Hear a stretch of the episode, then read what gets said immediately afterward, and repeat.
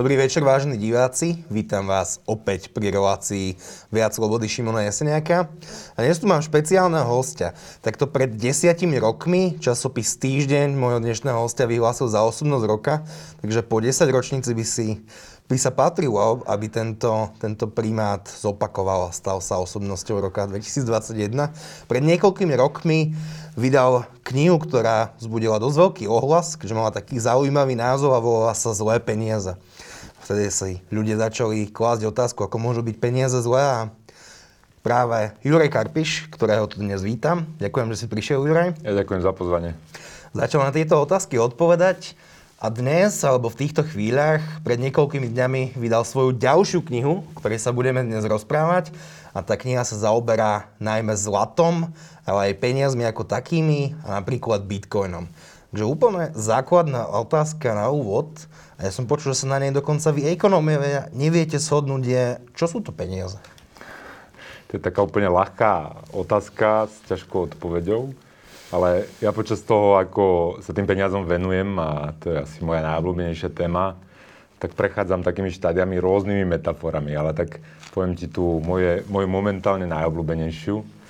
A že peniaze sú, je pamäť dobrých skutkov spoločnosti. A teraz, aby som to vysvetlil, že ja keď niekomu pomôžem, a teraz napíšem knižku, dám prednášku alebo niečo spravím, tak tie peniaze, ktoré dostanem, sú vlastne potvrdením toho, že spoločnosti ako takej som poskytol niečo hodnotné. A tie peniaze umožňujú, že ten môj dobrý skutok preniesť v čase, v priestore a k ľuďom, ktorí vôbec nepoznajú tých ľudí, ktorým som ten pôvodný dobrý skutok dal. Tá transakcia musí byť dobrovoľná na to, aby sa táto pamäť vytvárala?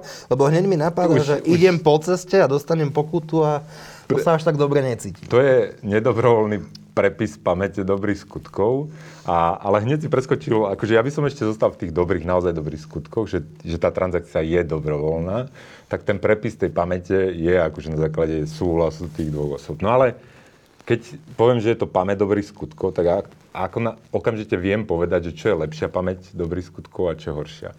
Tá pamäť dobrých skutkov, ktorá ten zápis uchováva dokonale, alebo že bez toho, že by akože sa strácali, pribudali, je lepšia ako tá, ktorá, kde sa tie zápisy strácajú, alebo ich niekto vie prepísať bez môjho súhlasu. To znamená, že ja viem vďaka tej pamäti zobrať, ako ja neviem, tie peniaze, tie eurá, za ten môj dobrý skutok a o 20 rokov ich použiť na úplne inom mieste a, s úplne inými ľuďmi a, a dostať od nich ten dobrý skutok, ktorý som ja kedysi v minulosti poskytol niekomu inému.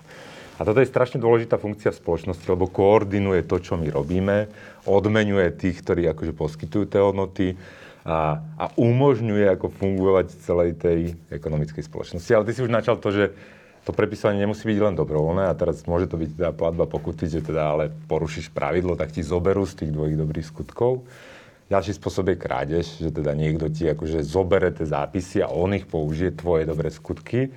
No ale tá moja obľúbená téma sú tie zlé peniaze. A to je, že, že keď do tej pamäte vstupuje niekto, kto má nejaké monopolné právo a tie dobré skutky nám bere tým, že ju prepisuje, bez toho, že my by sme s tým súhlasili. Poďme vysvetliť, čo je to ten prepis. Prepis môže byť, spočívať v tom, že jednoducho mi tie peniaze zoberie. A teraz napríklad na Cypre na jar 2013 zavreli banky, boli bankové prázdniny a tí ľudia, čo tam mali peniaze, čakali, koľko vlastne im zoberú z tých vkladok na účto. Nakoniec to vyšlo, e, že im zoberali pe- približne 50 centov z každého eura nad 100 tisíc. A to je typický príklad prepisu pamäti dobrých skutkov, keď ja mám uložené v Cyperskej banke 200 tisíc eur dobrých skutkov a mne z nej zoberú teda tých 50 tisíc. To znamená, že tú pamäť dobrých skutkov, ktorú som používal, tá nebola príliš kvalitná, nebola odolná voči zásahu nejakej tretej strany, ktorá mi zobrala, zobrala tie moje dobré skutky. Ako je možné, že mi niekto, ktokoľvek, vezme z môjho účtu polovicu mojich peňazí? No možné to samozrejme je, lebo keď ten systém, ten platovný systém, ktorý používam, zlyháva a teraz niekto spravuje, je to väčšinou štátny regulátor, ktorý má dohliadať na to, aby tie banky fungovali. Ale ak to celé má taký problém, že, že to teda nevedia zastabilizovať, tak sa to, tak niekto to musí zaplatiť v úvodzovkách tie minulé straty a v tom prípade sa väčšinou používajú peniaze buď tých vkladateľov alebo tých veriteľov. Ale vidíš, že ono neexistuje dokonalá pamäť dobrých skutkov, to tiež musíme povedať, že každé, každé to riešenie tohto problému technologického pamäti dobrých skutkov má svoje nejaké problémy, ale existujú lepšie riešenia a horšie riešenia. Teraz ten trh vygeneroval časom tie nejaké decentralizované fyzické peniaze, ktoré splňali túto, uh, túto funkciu. Oni mali nejaké vlastnosti, asi najdôležitejšia je ich vzácnosť, aby teda toho nebolo príliš veľa, aby sa to nedalo kopírovať a neviem čo. No ale my sme v tej evolúcii tých peňazí prešli dnes do toho systému tých centrálne správovaných, ja to volám, že zlé peniaze, ale sú to vlastne peniaze s nuteným obehom, správované a kontrolované štátom. No a tam vidíme, že ten štát teda na jednej strane nám môže brať tie dobré skutky cez priame zdanenie, že povieme, že v parlamente sa odhlasuje nejaký zákon, vyberú nám dane, ale ten štát používa na toto práve aj tú pamäť dobrých skutkov. Keď napríklad uh, sa robí kvantitatívne uvoľňovanie, tak to je de facto prepisovanie tej pamäte dobrých skutkov, že nám všetkým zoberú, ja neviem čo, 100 miliard eur mesačne a z toho nákupia štátne dlhopisy. Čiže priamo to presunú ako keby do, do toho štátneho dlhu, pomôžu financovať štátne výdavky vďaka tým peniazom. Teda hovorí, že peniaze vyjadrovali istý druh vzácnosti. Ale predpokladám, že to boli peniaze, ktoré boli postavené napríklad na cenných kovoch alebo v minulosti ešte na niečom inom. Teraz máme nejaký iný druh peňazí stále počúvame o tom, že tých peňazí v obehu pribúda. Americká centrálna banka, Európska centrálna banka, stále, ako ty opisuješ v mnohých svojich článkoch, aj, aj v rozhovoroch pre nás týždenník, tie peniaze stále tlačí, ak by sme to povedali, eh, povedali ľudovo, a tým pádom tú vzácnosť strácajú. Prečo? Tak je tam viacero dôvodov. Asi ten hlavný, ktorý sa komunikuje, je snaha o podporu uh, fungovania tej ekonomiky. A teraz, že tá najmä európska ekonomika po tej poslednej kríze akože bola na tom relatívne biedne, že rástla extrémne pomaly.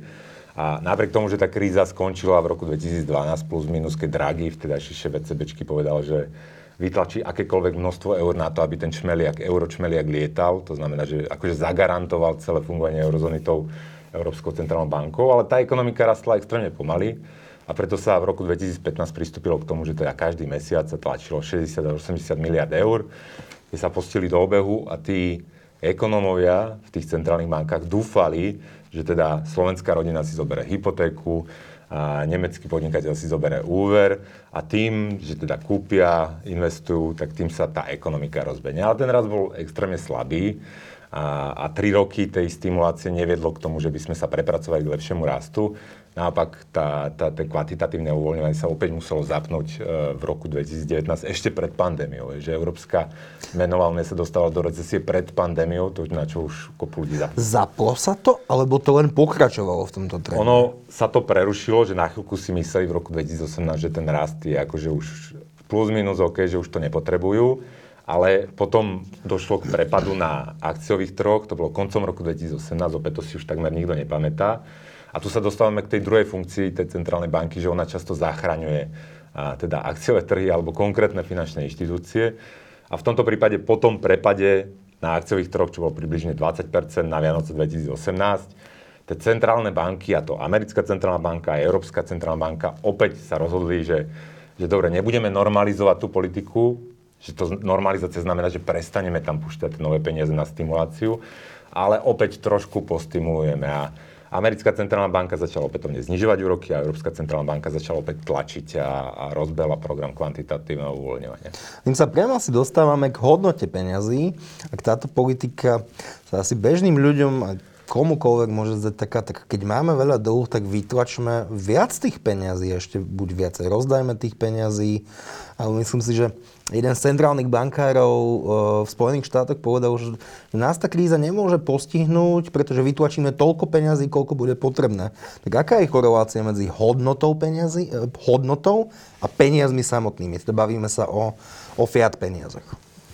Samozrejme to funguje tak, že čím viac ten správca tých peňazí, ten štátny monopol vytvorí, tak ako riedi hodnotu tých existujúcich. Že centrálna banka nie je zázračná inštitúcia, ona nevie vymyslieť bohatstvo, ona vie len prerozdeliť bohatstvo a to práve tým, že vstúpi do tej pamäte dobrých skutkov a vyrobí falošné zápisy akože o dobrých skutkoch. Teda nové peniaze v obehu sú falošné zápisy sú, dobrých skutkov? Sú to, sú to, sú to dobré skutky, zápisy o dobrých skutkoch, napriek tomu, že nikto nikomu neposkytol ten dobrý skutok. Hej. Že ja, keď tebe s niečím pomôžem a ty mi zaplatíš, tam je reálna protihodnota toho peniazu, ktorý reprezentuje tú protihodnotu.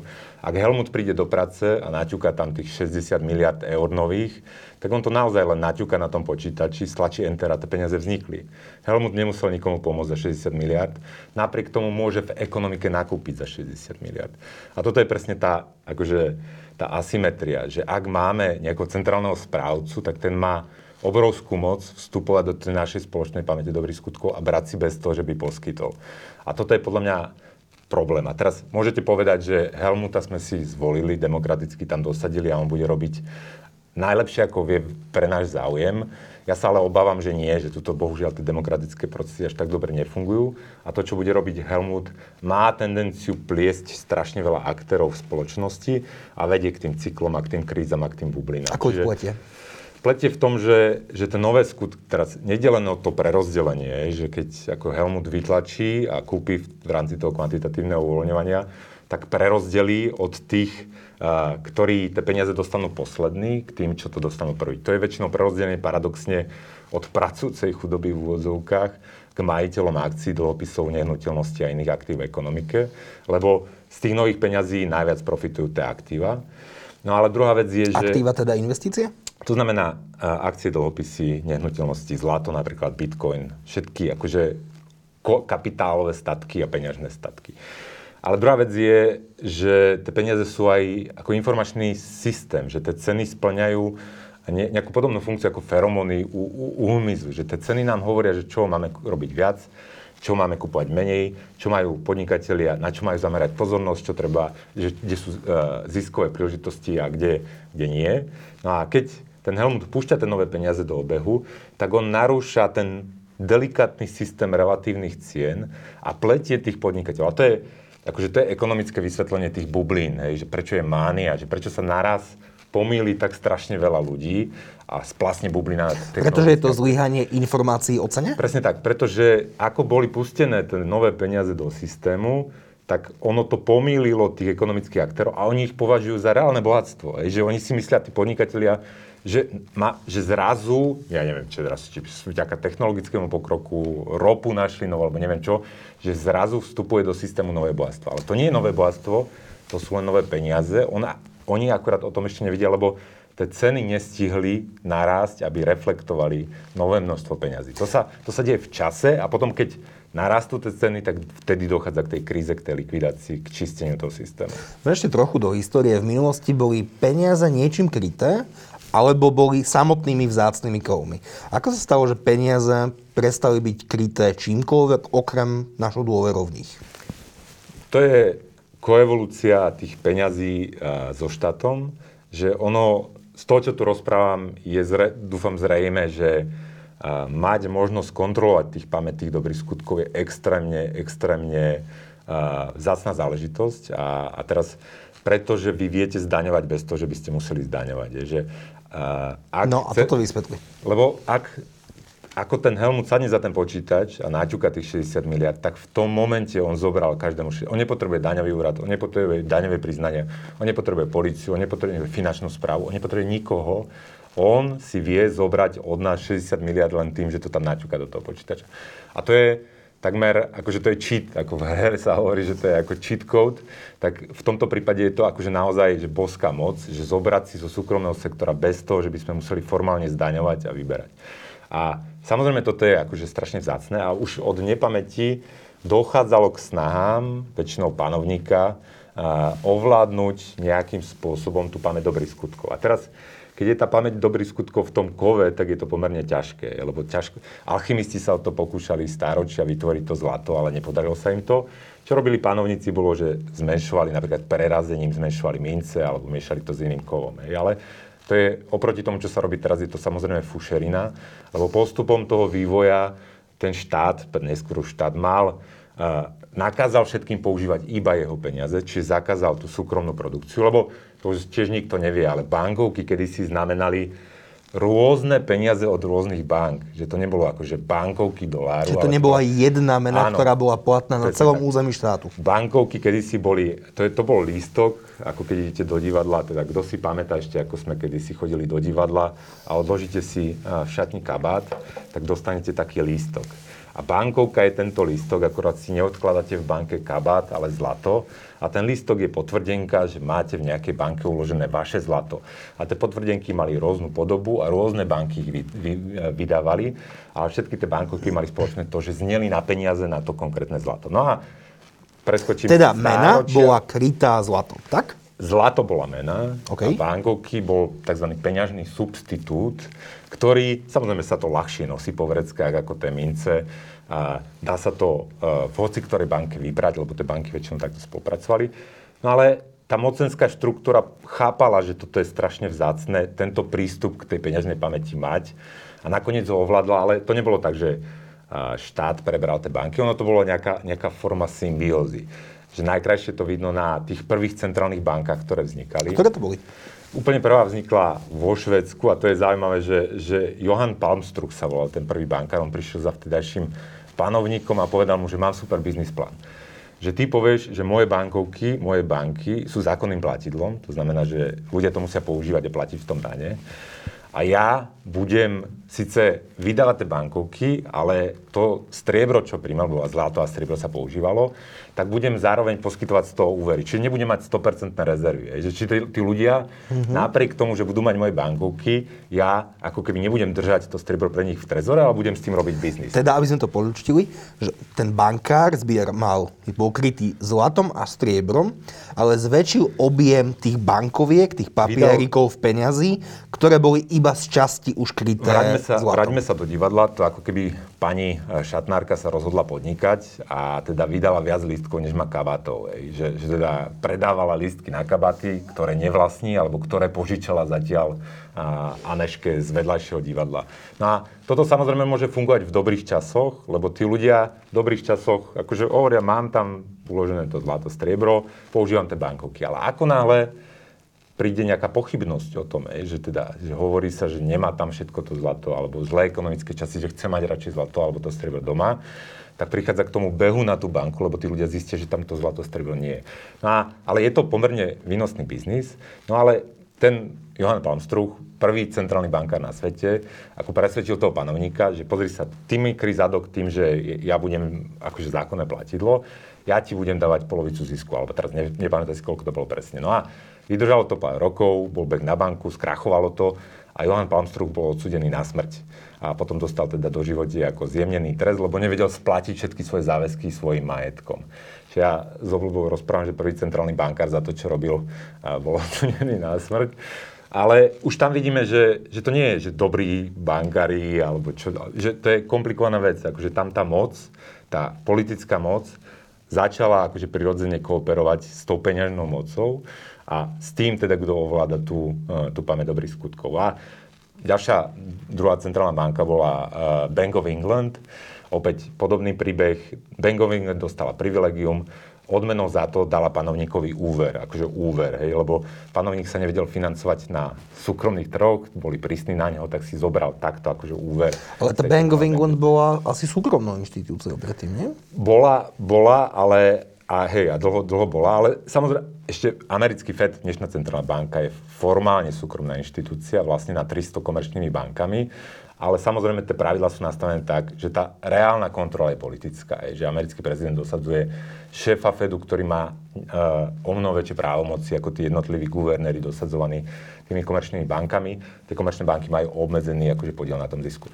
Ale vrátim sa späť Čiže je to nejaká forma symbiózy toho finančného systému s tým štátom.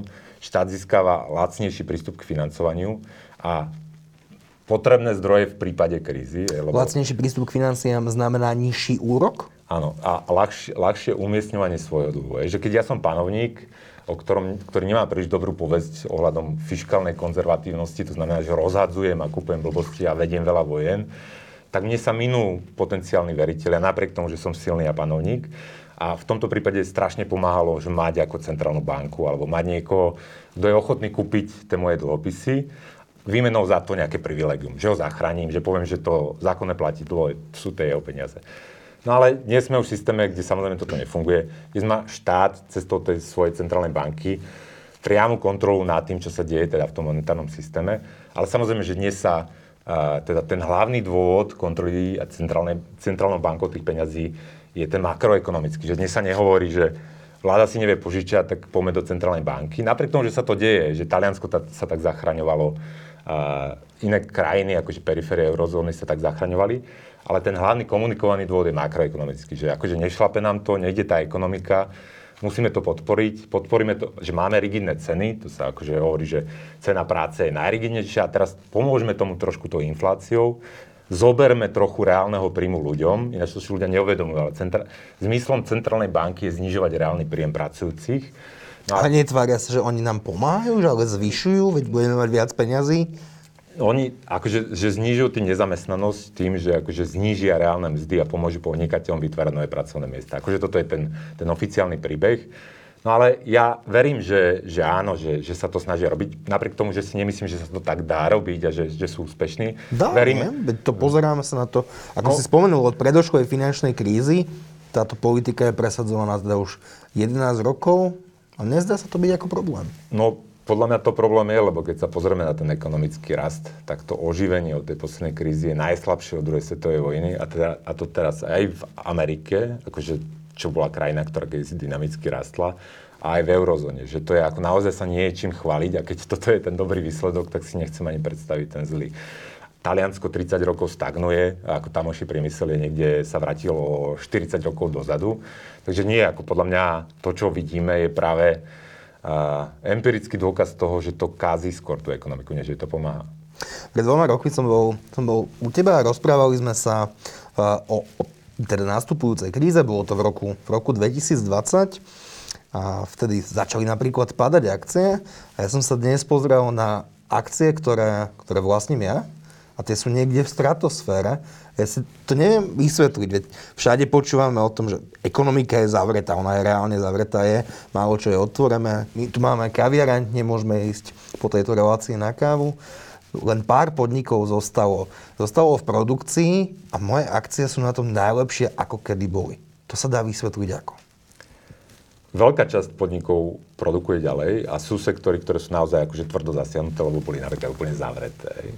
A teraz, že ja úplne súhlasím s tým, čo vravíš, že my nemáme krízu, my máme opak krízy, opak krízy, že, že my máme ochotu riskovať ľudí, že ľudia sú, risku kupujú akcie Teslu, Bitcoin, neviem čo, akcie GameStopu, je, že čo je akože taká memečková akcia takzvaná, kde všetci viac menej tušíme, že tá hodnota asi není príliš vysoká. Povedzme, aby nie všetci to museli sledovať. Že... GameStop je taká je... sieť obchodov, ktorá predáva fyzické počítačové hry. Ono je viac menej jedno, čo je to za podnik. Ide o to, že na sociálnych sieťach sa tí uh, mladí investori zhodli, že teraz hedžové fondy to shortujú, to znamená, že vsádzajú na pokles tej akcie a že tí ľudia, akože mladí, zainvestujú do toho a prekazia ten obchod a ako keby... Po... Podarilo sa?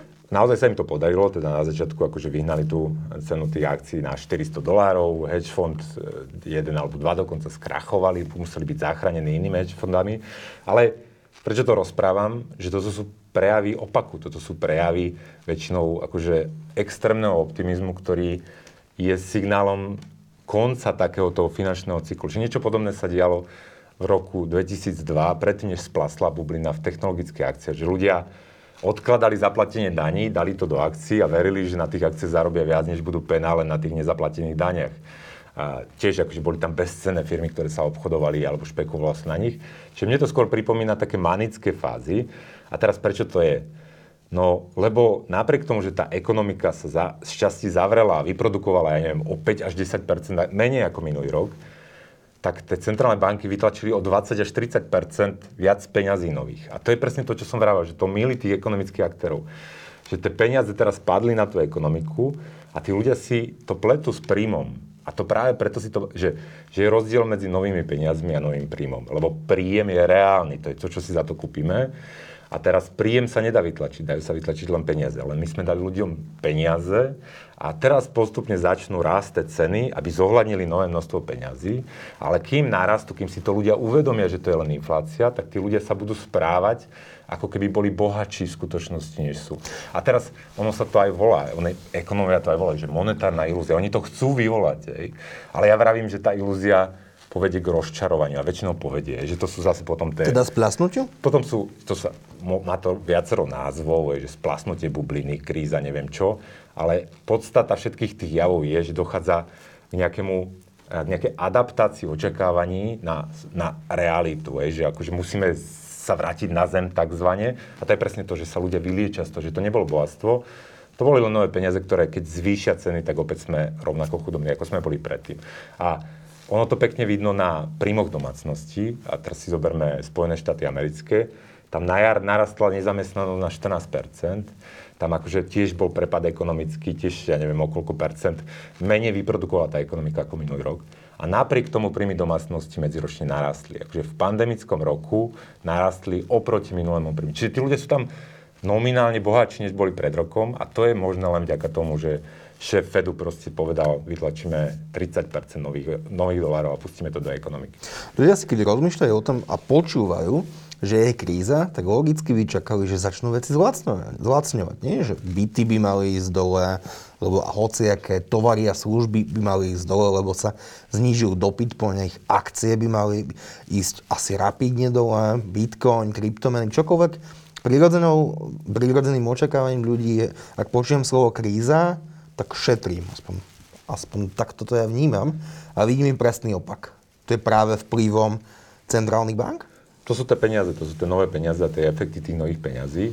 A teraz, keď rastie všetko, tak nerastie nič. Hej. Tak keď rastie všetko, to znamená, že tá peňažná jednotka, v ktorom sa všetko vyjadruje, vlastne klesá. Že, že keď rastú, rastú nehnuteľnosti, dlhopisy, akcie, zlato, bitcoin, všetko rastie, tak to znamená, že dolár klesá a euro klesá. A áno, prirodzený stav je, že v tej kríze klesne dopyt a mali by aj klesnúť ceny. A tým pádom to sa vyrovná, že to je samotlmiaca sa tendencia, že začnú klesať ceny a to motivuje tých ľudí vrátiť sa na ten trh a nakupovať, lebo majú pocit, že bohatnú s tými peniazmi, ktoré majú. No ale teraz ceny neklesli, už začínajú mierne rásť a to je práve vďaka tomu, že teda tie nové peniaze, čo vstupujú... Ceny bežných statkov? Všetkého. Akože najcitlivejšie, a to som spomínal, že najcitlivejšie na tlačenie nových peňazí sú práve akcie, dlhopisy, nehnuteľnosti, aktíva, lebo často tie nové peniaze idú do ekonomiky práve cez tie akciové alebo dlhopisové trhy, že cez banky, alebo cez firmy, alebo cez investorov, ktoré si ich požičiavajú. Vlastne tie nové peniaze vznikajú požičiavaním, čiže tým novým dlhom. A k tomu majú prístup najmä akože, že tí, čo majú akcie, dlhopisy a aktíva a investujú do toho. Na základe tvojho rozprávania to trochu znie tak, ako by sme sa mali, aspoň ja to tak vnímam, že vyvarovať týmto zlým peniazom, začať používať a investovať alebo sporiť si do niečoho iného. A práve držím v, ruk- v ruke tvoju knihu Ako na zlato peniaze pre neveriacich. Tak je zlato cestou, ako si sporiť alebo odkladať. Aj keď som sa zamýšľal nad tým, že spravíme túto reláciu, tak ja som sa zamýšľal nad dôchodkami a o tom, že asi mnohí ľudia neveria, že dostanú nejaký štátny dôchodok, ktorého sa dá vyžiť, ak dostanú vôbec nejaký, nejaký štátny dôchodok. Tak je zlato jednou z ciest, ako si sporiť do budúcna?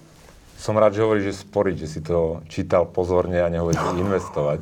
Sporiť. Lebo, lebo a kopu ľudí a investičných profesionálov robí túto chybu, že si pletie zlato s investíciou. Zlato samozrejme nie je investícia, zlato nemá úrok, dividendu a nemôžeme ho porovnávať s plnohospodárskou pôdou alebo s akciami, môžeme ho porovnať s dolárom alebo s eurom. Zlato je peňažné aktívum a konkuruje teda peniazom a plní podobné funkcie ako eura alebo doláre. Ja keď mám euro v peňaženke, tak nemám z toho úrok ani dividendu. Naopak platím ušlým úrokom, ktorý nezískam, keď si to nedám do toho dlhopisu. Ale platím za to, že mám službu likvidity, že môžem vyťahnuť peňaženku a pozvať na pivo napríklad. Aj. A zlato plní presne rovnakú funkciu. Ja keď mám to zlato, tak ono mi poskytuje službu likvidity. Ale na rozdiel od tých eur alebo tých dolárov, to zlato zvykne veľmi dobre fungovať práve v časoch, keď sa vytratí ten optimizmus, keď sa vytratí tá dôvera. Aj napríklad na Cypre v roku 2013 alebo počas tej finančnej krízy. Preto ja volám zlato peniaze pre neveriacich, lebo zlato sú peniaze, ktoré fungujú, aj keď je tej viery trošku menej ako je dnes. A teraz ďalšia, druhá vlastnosť, prečo podľa mňa to zlato je fajn, je, že zlato má tú vlastnosť, že ono vie presúvať tie dobré skutky v čase, a je strašne odolné voči nejakým snahám, ako keby vstupovať do tej pamäte tých dobrých skutkov. A teraz to nefunguje na horizonte desiatich rokov, lebo tam akože vieš, že zlato občas rastie, občas klesá, alebo neviem čo. Ale keď si zoberieme prípad, že, že sporím si na ten dôchodok 30-40 rokov, tak to sú horizonty, v ktorých si môžem byť pomerne s veľkou pravdepodobnosťou istý, že na konci toho horizontu si za to zlato kúpim minimálne toľko, čo som si kúpil pred tými 40 rokmi. A toto sa nedá povedať ani o dolároch, ani o eurách, lebo tam je centrálna banka, ktorá mi garantuje, že mi zobere každý rok 2%, čo za tých 40 rokov je naozaj drvivá väčšina hodnoty tých úspor. No, prečo by niekto moje zlato, ktoré asi to vysvetlíme, ako si kupujeme zlato, po prípade ako si kupujeme striebro, prečo nemôže nejaká entita prísť a povedať, že to, to zlato ti berieme. Akú mám v tomto záruku? To je to je presne riziko uh, držania zlata. Takto, že ja keď rozprávam o, napríklad o zlate, tak nehovorím, že teraz všetci chodia a dajte si svoj celý majetok do zlata. Samozrejme, že nie, že ja popisujem rôzne nástroje osobných financií a treba ich využívať všetky a nejakým rozumným pomerom hovorím o diverzifikácii. Čiže netre... Lebo jedna chyba je nemať žiadne zlato, druhá chyba je mať príliš veľa peňazí zlata a očakávať od neho napríklad tie investičné výnosy, že nám to do zlata zbohatne. Nie, nie, ja, to nie je investícia, je to nejaký druh peňazí. No a teraz to riziko, vrátim sa späť, že preto je dôležité rozmýšľať o tom, že v akej podobe mám to zlato, ako som ho nakúpil, že či to je anonymné, či to je fyzické, kde ho mám. Lebo naozaj existuje riziko, že v tých horších politických alebo ekonomických scenároch, to znamená v prípade nejakého veľkého svetového vojenského konfliktu alebo v prípade nejakej a veľkej finančnej krízy je predstaviteľné, že to zlato bude ek, buď extrémne zdanené, alebo bude rovno zábané. Máme už opäť, to sa stalo aj v minulosti, Spojených štátoch amerických Roosevelt akože nariadil ľuďom všetko zlato predať americkému štátu za podhodnotenú cenu 35 dolárov, ktorú si vymyslel pri raňajkách len tak z brucha.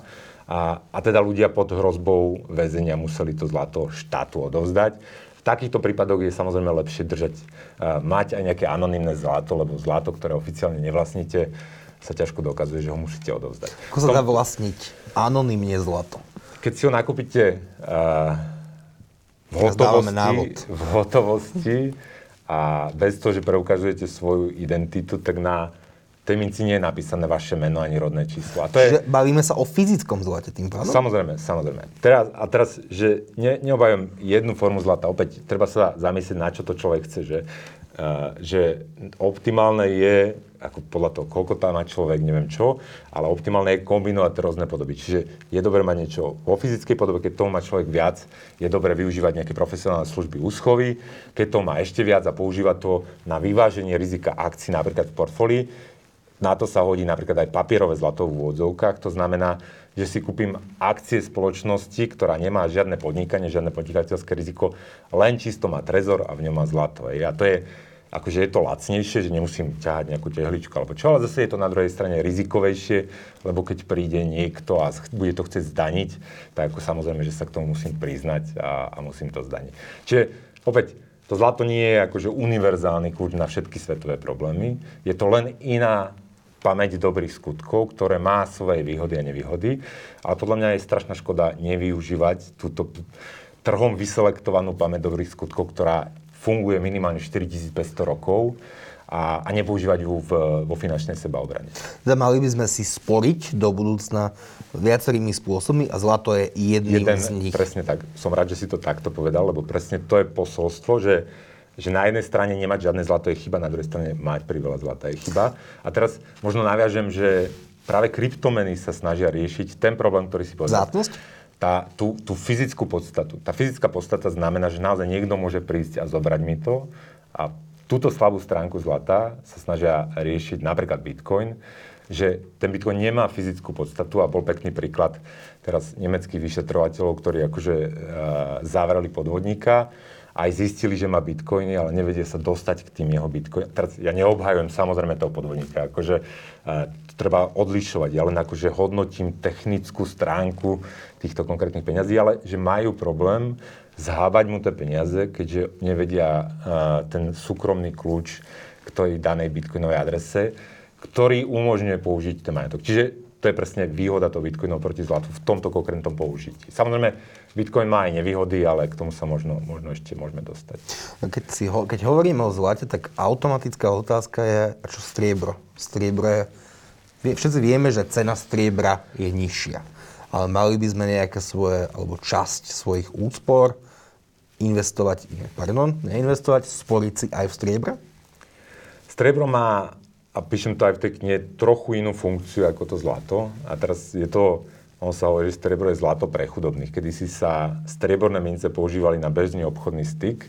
Keď mal človek nejakú hromadu strieborných mincí, kúpil si jednu zlatku, a tezauroval v úvodzovkách. To je presne to, že sporil, že si odložil tú zlatku kde si a vedel, že postúpil v tom rebríčku v tom snívaní o pasívnom príjme a, a, a dôchodku. Ale to striebro dnes je ako taký volatilnejší brat zlata. To znamená, že tá cena ono viac skáče. A teraz to striebro, napriek tomu, že je to vzácný kov, že nezvykne fungovať v tých deflačných scenároch. Že zlato zvykne fungovať aj keď kolabuje ten finančný systém, keď kolabuje finančný systém... Fungovať v zmysle udržania hodnoty? Áno, áno. Že, teda, že, že oproti iným druhom aktív v ekonomike si udrží alebo dokonca rastie na hodnote. To je akože význam fungovania. Takže ono funguje nielen v tých inflačných scenároch, že teda ako začnú rast ceny, ale ono funguje aj v scenároch, že krachujú banky a zanikajú peniaze a ceny naopak klesajú. Striebro zvykne fungovať hlavne v tých inflačných scenároch. Hej. Ďalší rozdiel oproti zlatu je samozrejme hustota, hustota hodnoty.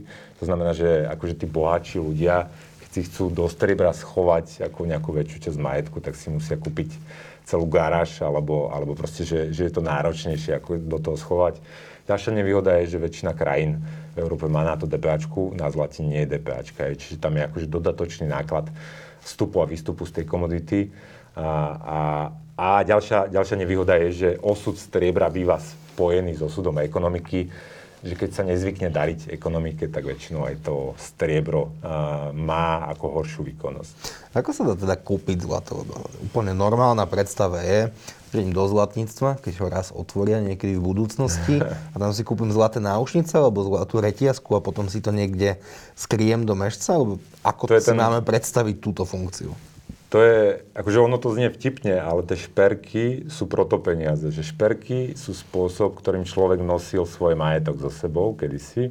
A samozrejme ho aj ukázal, že to je ako keď sa niekto dnes vozí vo veľkom krásnom dravom aute, tak keď nosíte šperky, zase ukazuje, že ten majetok tiež. Ale tiež akože nosíte to na sebe namiesto peňaženky. Čiže to bol, alebo zlatý zub, že to je opäť ako bol nejaký spôsob nosenia likvidity so sebou a v prípade potreby to človek mohol použiť nie ale tak akože tie šperky príliš za týmto účelom, čo som spomínal, čiže tá poistná funkcia a sporivá funkcia, neodporúčam až tak šperky, lebo pri tých šperkoch často ten šperk má jeho výroba alebo ten príbeh spojený s tým šperkom, že máte nejaký klínec zlatý, ktorý vyrobil strašne, vzácný, e, strašne známy umelec, tak tá cena to, tej výroby alebo toho príbehu je často vyššia než cena toho kovu čo nie je v týchto použitiach ako žiaduce. Ja chcem mať e, cenu čo najbližšie e, cene obsiahnutého kovu, ja nechcem k tomu ten príbeh. príbeh. Lebo keď kúpite príbeh, tak musíte príbeh aj predať. A teraz si predstavte, že kúpite príbeh, v galérii vám niekto povie, že je to strašne krásne a vzácne, vy to kúpite, zaplatíte tú cenu a presunieme sa do toho horšieho scenáru, v ktorom chcem, aby to zlato fungovalo a to je teraz scenár, že napríklad ekonomickej krízy, alebo vojna, alebo neviem čo. A skúste tam predávať opäť ten príbeh, že je to krásne, preto mi zaplatíte za to dvakrát viac, než je tam obsiahnuté zlato. To takto väčšinou nefunguje. A práve preto za týmto účelom podľa mňa je lepšie ako uspokojiť sa s tou investičnou mincou alebo s nejakým zlatkom. opäť, ja neargumentujem proti šperkom, ja argumentujem pre tie funkcie, prečo popisujem, že zlato držím majetku ja, že je vhodnejšia jeho iná podoba. Bredko, kde si kúpim tú zlatú mincu? Do banky asi nepôjdem, do bežnej komerčnej banky. Aj bežné komerčné banky predávajú zlato, ale sú na to aj špecializovaní predajcovia týchto vzácných kovov a, a je ich kopu, akože dá sa, dá sa vybrať. Odporúčam ale samozrejme vybrať niekoho, kto má dobrú reputáciu, a zistiť si ceny, pozrieť si, či, fun- či majú stránku, či to updateujú, či to funguje, a akí sú v priamom kontakte, porovnať ceny so svetovými trhmi, vypočítať si prírážku. Každá, každý ten produkt má prírážku voči tomu obsiahnutému kovu. Vy si cenu toho kovu viete nájsť hoci na akej stránke a k tomu si vypočítate, no dobre, idem si kúpiť jednu uncu zlatu, to je 31 gramov, jednu uncu zlatú uh, kovu, koľko teda stojí na svetových trhoch jedna unca zlata, a kol, za koľko to predáva predajca, zistíte tú priažku a tak si viete napríklad porovnať, teda, že či to preplácate, nepreplácate. Ale ono je to v podstate banálna záležitosť, lebo väčšina tých predajcov sú seriózni ľudia, ktorí nepredávajú uh, niečo, čo Mačace je, zlato. Hej, mačace zlato, že to je akože... Uh, samozrejme, že treba akože vybrať si normálneho predajca alebo čo, ale toto nie je až také uh, zložité, ako ľudia si myslia, že to je. Že ľudia majú taký pocit, že to je niečo špeciálne, ale ja hovorím, že a je to ako keď kúpete kryštálový cukor. Viete, že to má kilo, viete si vypočítať tú cenu, tak si kúpite kilo kryštálového cukru a, a hotovo. A potom predaj je nás naopak, že tí, väčšina tých serióznych predajcov nielen predáva, ale aj kupuje. Hej, že mhm. teda, ak máte predajcu, ktorý vám tú mincu chce predať, ale keď ju na druhý deň vrátite a už ju nechce kúpiť, tak to, to signalizuje, že ten predajca nie je až taký seriózny.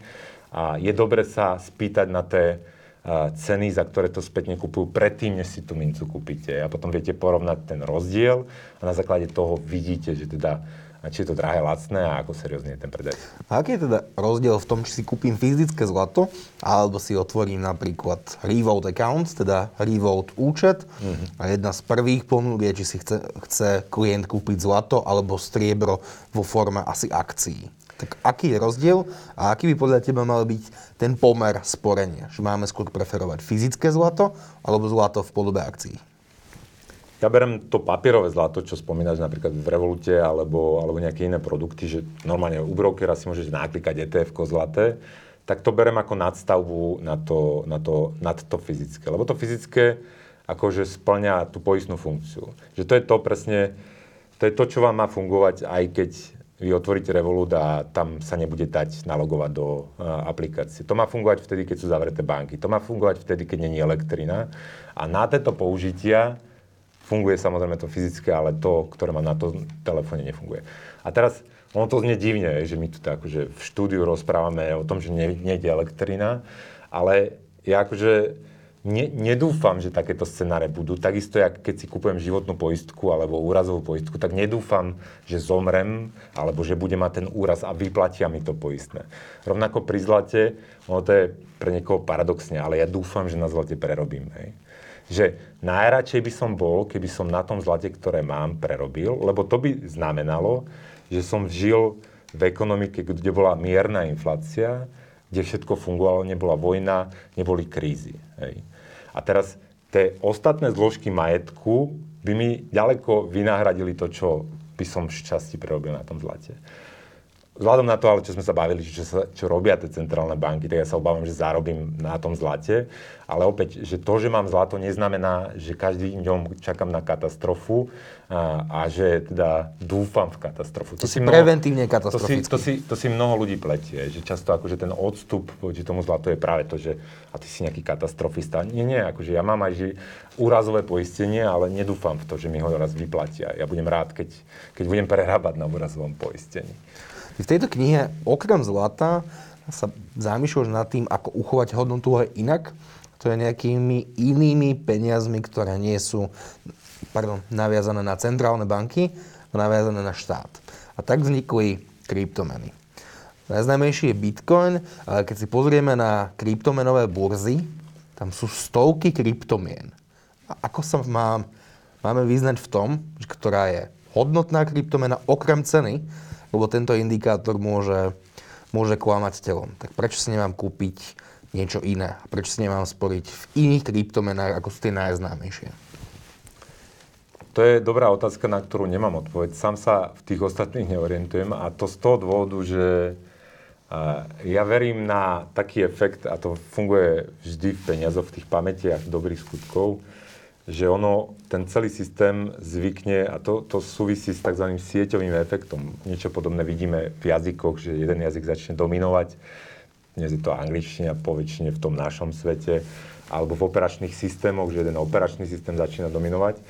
A podľa mňa, akože aj v tých peniazoch funguje niečo podobné a v tých kryptomenách je to ten Bitcoin. Ten má najviac pozorností, najväčšiu kapitalizáciu, najviac ľudí to pozná a preto ak má niečo šancu ako keby v budúcnosti naplniť to očakávanie ohľadom tých kryptomien, tak momentálne to vyzerá, že je ten, ten Bitcoin a tie ostatné veci sú také rôzne podivné klony, v ktorých, ktoré mne prídu extrémne rizikové na to, aby som tam čokoľvek dal. Všetky teraz, N-blok, alebo sú tam aj výnimky? Mám ako výnimku, za výnimku považujem Monero, a to prá, práve z toho dôvodu, že kým Bitcoin je pseudoanonymný, to znamená, že on je anonymný dovtedy, kým tvoju identitu niekto nespojí s nejakým konkrétnym bitcoinom, napríklad nákupom na regulovanej burze. A potom ja sa viem pozrieť do toho blockchainu a vidím celú históriu všetkých transakcií v tom bitcoine a je to potom len otázka výpočtovej kapacity a ako to môžem analyzovať. A blockchain je teda pamäť dobrých skutkov kryptomien? Presne tak. Nie. Blockchain je pamäť dobrých skutkov spoločnosti, ktorá používa nie vzácnosť, ako napríklad to zlato, ale používa tú digitálnu vygenerovanú vzácnosť a ten zápis v tom blockchaine. Čiže opäť rovnaký problém, ale rieši iná technológia iným spôsobom. A to pekne vidíme naprieč tou históriou, ako sa rovnaký problém v tej spoločnosti, ako prenášať tie dobré skutky v čase a v priestore, za pomerne stabilný podmienok, aby, aby sa to zachovalo, sa riešia v rôznych technologických a, a, a environmentálnych kontextoch. Je, že, že v nejakej spoločnosti bolo niečoho málo, ja neviem, mušli, tak to boli tie mušle, v inej spoločnosti to boli zla, zla, uh, sklenené gorálky, v inej spoločnosti to bolo niečo iné, ale postupne na tom celom svete opäť zavládol menový hegemon, vyhral to na chvíľku to zlato a to striebro, no ale teraz momentálne sme teda v tých papierových, papierových peniazoch. A ten, tie kryptomeny vlastne vznikli ono, z podobnej emócie, ako ja som napísal zle peniaze, a, že ten Satoshi Nakamoto videl, že ako zlyhávajú tie centralizované monopolné peniaze a preto chcel poskytnúť alternatívu, súkromnú decentralizovanú alternatívu a myslím, že sa mu to celkom podarilo.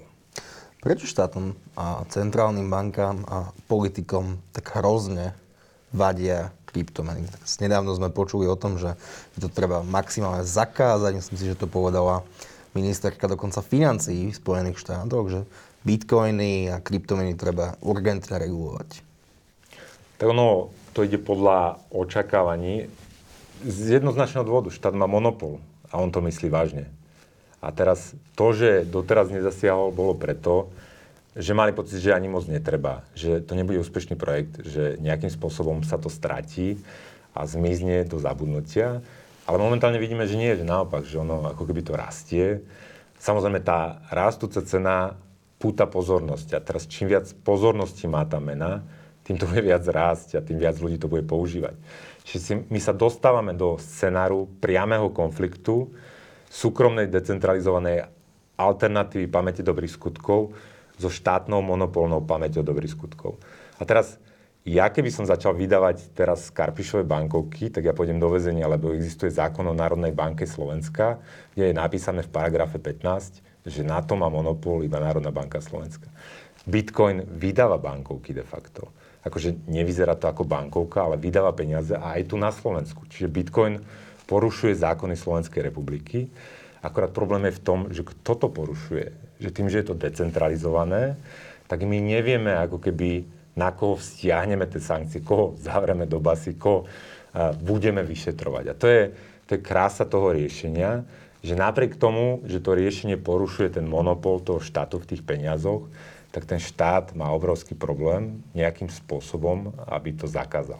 Takže ja, ak mám teraz, mám alebo nemám, pre istotu to nepovieme, mám ja v mobile nejaké kryptomeny alebo, alebo v nejakom trezore, tak tým, že som si kúpil nelegálny statok, ja som porušil zákon? Nie, ten, kto vydáva, ten, kto vydáva. Čiže ja by som aktívne vydával tie Karpišové dobré peniaze, tak ten akt je akože porušovaním zákona. Ale keď ten Bitcoin funguje, každých 10 minút sa vymajnuje nejaký Bitcoin. Čiže každých 10 minút niekto ako keby porušuje tie pravidla, alebo vydáva nové peniaze na našom zvrchovanom území, kde by to mala robiť len Národná banka Slovenska.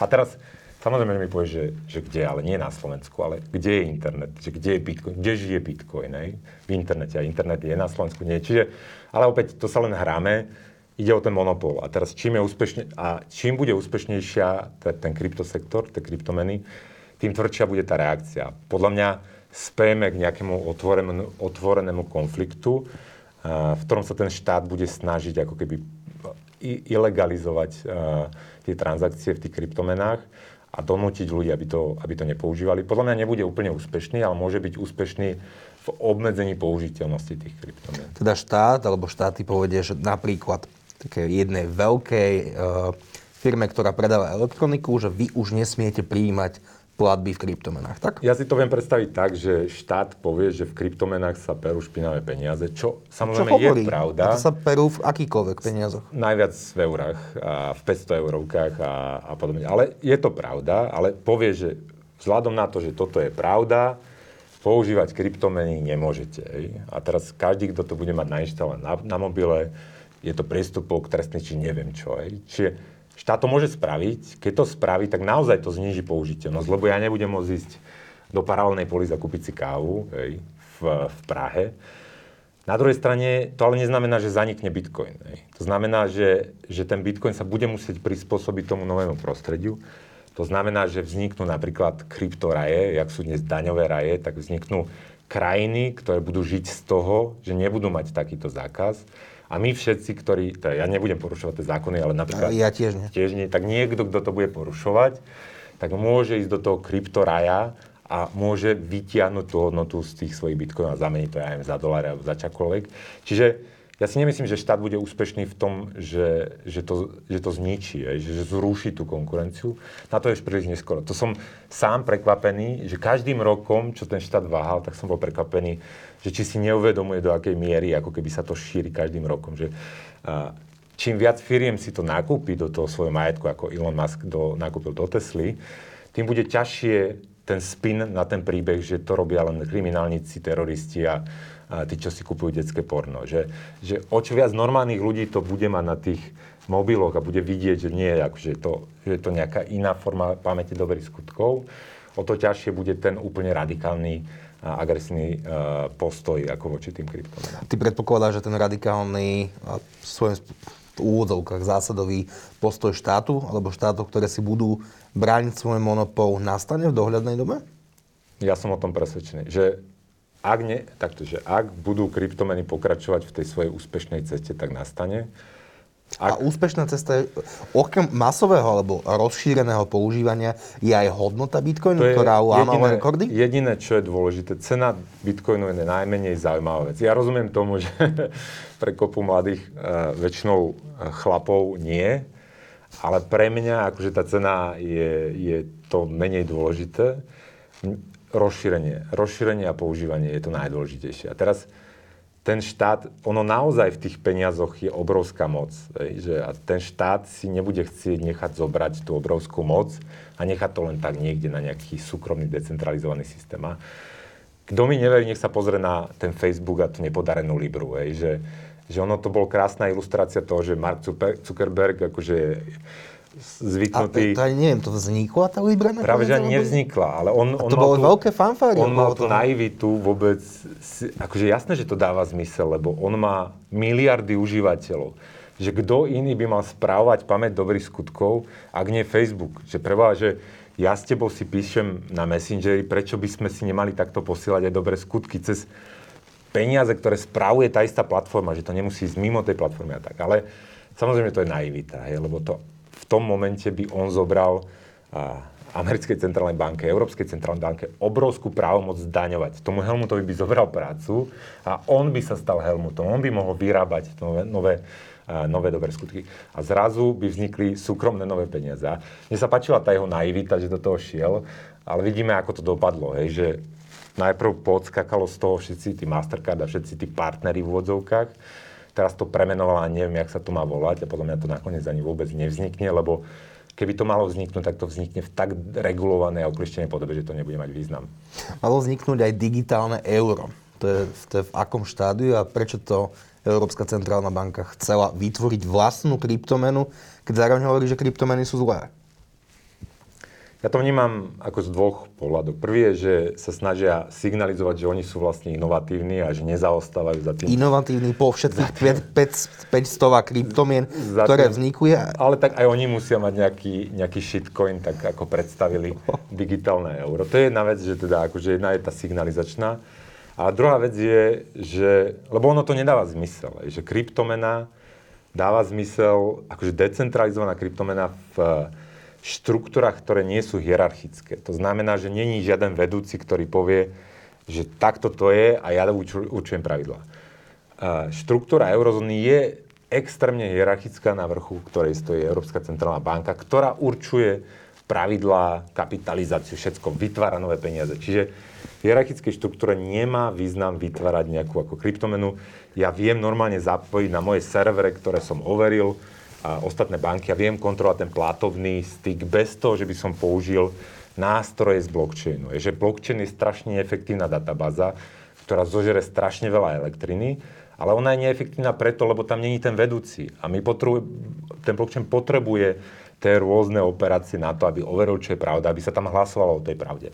A toto v tej hierarchickej štruktúre netreba. Čiže z tohto pohľadu kryptomena je nezmysel. My máme elektronické eurá. Hej. Ja mám peniaze v banke a tie majú reprezentáciu elektronických eur. Ja sa nalogujem do internet bankingu a však to je jak voliť na, na peňaženke, že to sú, ja neviem rozlišiť, či to je na blockchain alebo na čom. Ďalší, ale čo vidím, že význam, že ono je to taká snaha vytlačiť tú hotovosť. Že my povieme, že zavádzame elektroni- krypto euro v vodzovkách a popri tom zrušíme alebo obmedzíme používanie hotovosti. A, Čo sa už deje dávno. A, to, za, a to, to má význam pre tie centrálne banky, lebo akože to im pomáha na jednej strane čítať tú finančnú komunikáciu, aj že vedieť o všetkých tých transakciách v systéme a na druhej strane kontrolovať. Je, že keď treba zdaniť potom povedia, že napríklad na podporu Európskeho bankového systému zavádzame 1% transakčnú daň na všetky finančné transakcie v ekonomike. Čiže dáva to obrovskú možnosť ako tomu správcovi tých zlých peňazí opäť zdaňovať alebo vyrábať nové tie, nové tie zápisy v tej pamäti dobrých skutkov. Lebo dnes nie len to zlato, nie len ten bitcoin, ale tá je hotovosti celkom dobrá aplikácia. Aj, lebo hotovosť je anonimná, opäť, že ja ti zaplatím za tvoj dobrý skutok, tak na tej bankovke nie je napísané, že Karpiš dal bankovku e, Šimonovi. Aj.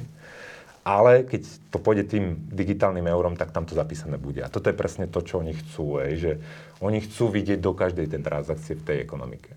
Peniaze sa svojím spôsobom vyrábajú stále do, stále do nekonečna.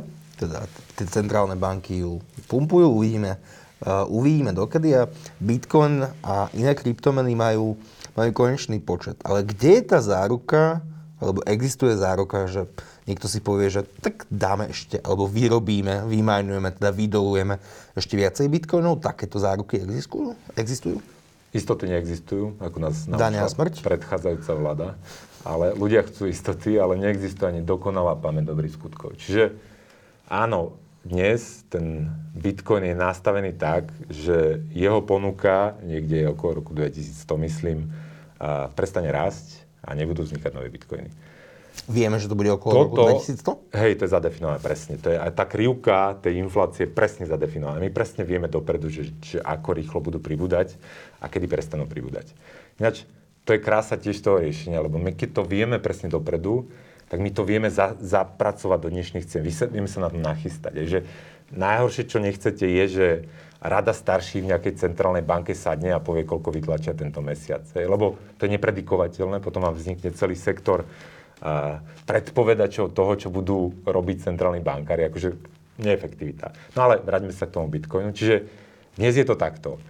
To ale neznamená, že nevznikne iná kryptomena, ktorá bude po nejakej stránke lepšia ako napríklad ten Bitcoin a tá pozornosť ľudí sa presunie do tej novej kryptomeny a tá nová kryptomena preberie väčšinu tej funkcie pamäti dobrých skutkov a ten Bitcoin, to je jedno, že bude pribúdať, alebo nebude pribúdať, alebo bude pribúdať tým dohodnutým tempom, ale keď tam nebude záujem, keď nebude po ňom dopyt, tak ani tá cena ako keby nebude. A to si veľa ľudí tomu nerozumie. Si myslí, že cena je určovaná len tou ponukou, nie, cena je určovaná dopytom a ten dopyt môže nabúrať iné riešenia. A teraz ja to prirovnávam k internetu, že na začiatku internetu tiež nebolo jasné, že ktoré firmy vyhrajú. Hej? A ja prirovnám ten kryptosektor k internetu. Bitcoin je jedna z firiem, ktorá vznikla, najúspešnejšia jednoznačne. Ale, ale Yahoo, niekto si možno ešte pamätá zo starších ano. posluchačov, a Yahoo bola veľká firma, ale potom prišiel Google a, a zrazu Yahoo musím vysvetľovať, čo to bolo. A to isté sa môže stať Bitcoin. My nevieme, čo bude to posledné riešenie optimálne tohto problému problému pamäte dobrých skutkov, ktorá je najlepšia na to, na čo ju chceme. Posledná otázka. To je, ako by si odporúčal ľuďom sporiť si na dôchodok? Teda malo by to byť kombinácia kryptomeny, zlato, akcie a viera v to, že nám štát nejaké peniaze pošle? Na tú vieru, akože to by som, ja, ja rozumiem tomu, že máme prvý, druhý pilier, alebo neviem čo, ale z toho prvého piliera, akože to sú, že nikto nám nedá to, čo nám politici slúbia ako z toho treba vychádzať. A mne už to božne, ja som najsilnejší populačný ročník, za nami sa rodilo o 40% menej detí. To znamená, že na, nebude mať kto pracovať na to, aby mi zaplatili to, čo mi slúbili. Čiže ja si uvedomujem, že tá ťarcha toho dôchodku rozumného bude hlavne na tom, teda, čo si násporím, alebo čo budem mať z tých mojich investícií. A teraz, podľa toho, kto sa ma pýta túto otázku. Ja. Keď sa ma keď sa, keď sa ma pýta mladý človek ako ty, tak ty stále máš čas ako keby urobiť nejaké opatrenia. Teraz pri mladých ľuďoch sporiť a investovať odporúčam ako začať pomerne skoro. A teraz investovať, ja viem, že keď poviem investovať, tak každý si pomyslí kúpiť byt, ale existuje aj akcie a väčšinou tie akcie z hľadiska toho pomeru výnosu k riziku kúpiť si celý akciový trh, čiže pasívne investovanie, žiadne akože vybranie konkrétnych akciových no, titulov, v nízkopoplatkovom nejakom fonde alebo si to u nejakého nízkopoplatkového brokera nastaviť, má lepší výnos nižšie riziko ako jedna konkrétna nehnuteľnosť na konkrétnom mieste. Čiže toto robiť, že sporiť takýmto spôsobom pravidelne, mesačne investovať. Teda do akcií a do nejakých fondov? Potom mať nejakú rezervu peňažnú, na niekoľko mesiacov výdavku. Opäť mladí ľudia majú výhodu, že nemajú väčšinou rodinu, nemusia nikoho živiť, čiže prežijú na troch rožkov a treske aj dva mesiace. Čiže akože oni majú obmedzené tie výdavky, čiže tú rezervu nemusia mať až takú vysokú. No a ale čo najčastejšie podceňujú tí mladí ľudia, a teraz, lebo každý chce bohatnúť na tých akciách, alebo na tých bytoch, alebo neviem čo, ale sú to investície do seba. Teraz to môže byť buď vzdelávanie, že zvýšim svoju produkčnú schopnosť tým, že zvýšim kvalifikáciu, skúsim iné zamestnanie, neviem čo, alebo začnem sám podnikať. A toto sú akože dve veci, ktoré s väčšou mierou pravdepodobnosti povedú k tomu, že človek naozaj akože chytí nejaký ten pozitívny scenár, že zbohatne v úvodzovkách ako to obchodovanie na tých verejných trhoch. Že na tých verejných trhoch môžete čakať, keď posledných 200 rokov je nejakým, uh, nejakým pohľadom aj do budúcnosti, tak plus minus 5 až 6 reálne zhodnotenie. A, a keď si to uvedomíte, tak akože keď si zvýšite mzdu z priemernej na 1,5 násobok priemernej, tak toľko majetku nemáte v tých akciách, aby, aby to bol podobný efekt za, te, za tých x rokov. Čiže pri mladých ľuďoch by som sa ešte sústredil hovorím, na to vzdelávanie. Investície do seba. Presne. Ale teraz akože treba si uvedomiť, čo sú tie investície do seba do zvýšenia svojho príjmu. Je, že, lebo ja sám som ako keby portfólio, ja sám som kapitál, ktorý generuje každý mesiac nejaký príjem. A keď do tohto kapitálu investujem, tak často to je lepšia investícia ako do nejakého, eh, do nejakého verejne obchodovateľného trhu. Čiže tieto dva základné piliere. No a hej, hej. A teraz akože, čím je človek starší, tým akože by sa mal posúvať smerom akože k tým akože menej volatilným, menej rizikovým veciam. Hej. Čiže jemu už ako, on už asi vyskúšal tie spôsoby do seba a mal by sa presúvať z tých akože volatilnejších aktív do tých akože stabilných, čo sú peniaze, alebo dlhopisy, alebo zlato, alebo, alebo neviem čo. No. Juraj, ďakujem veľmi pekne, že si prišiel. Teším sa na tvoju novú knihu a dúfam, že ju teraz podpíšeš. Vážení diváci, ďakujem, že ste nás sledovali. Príjemný večer. Všetko dobré.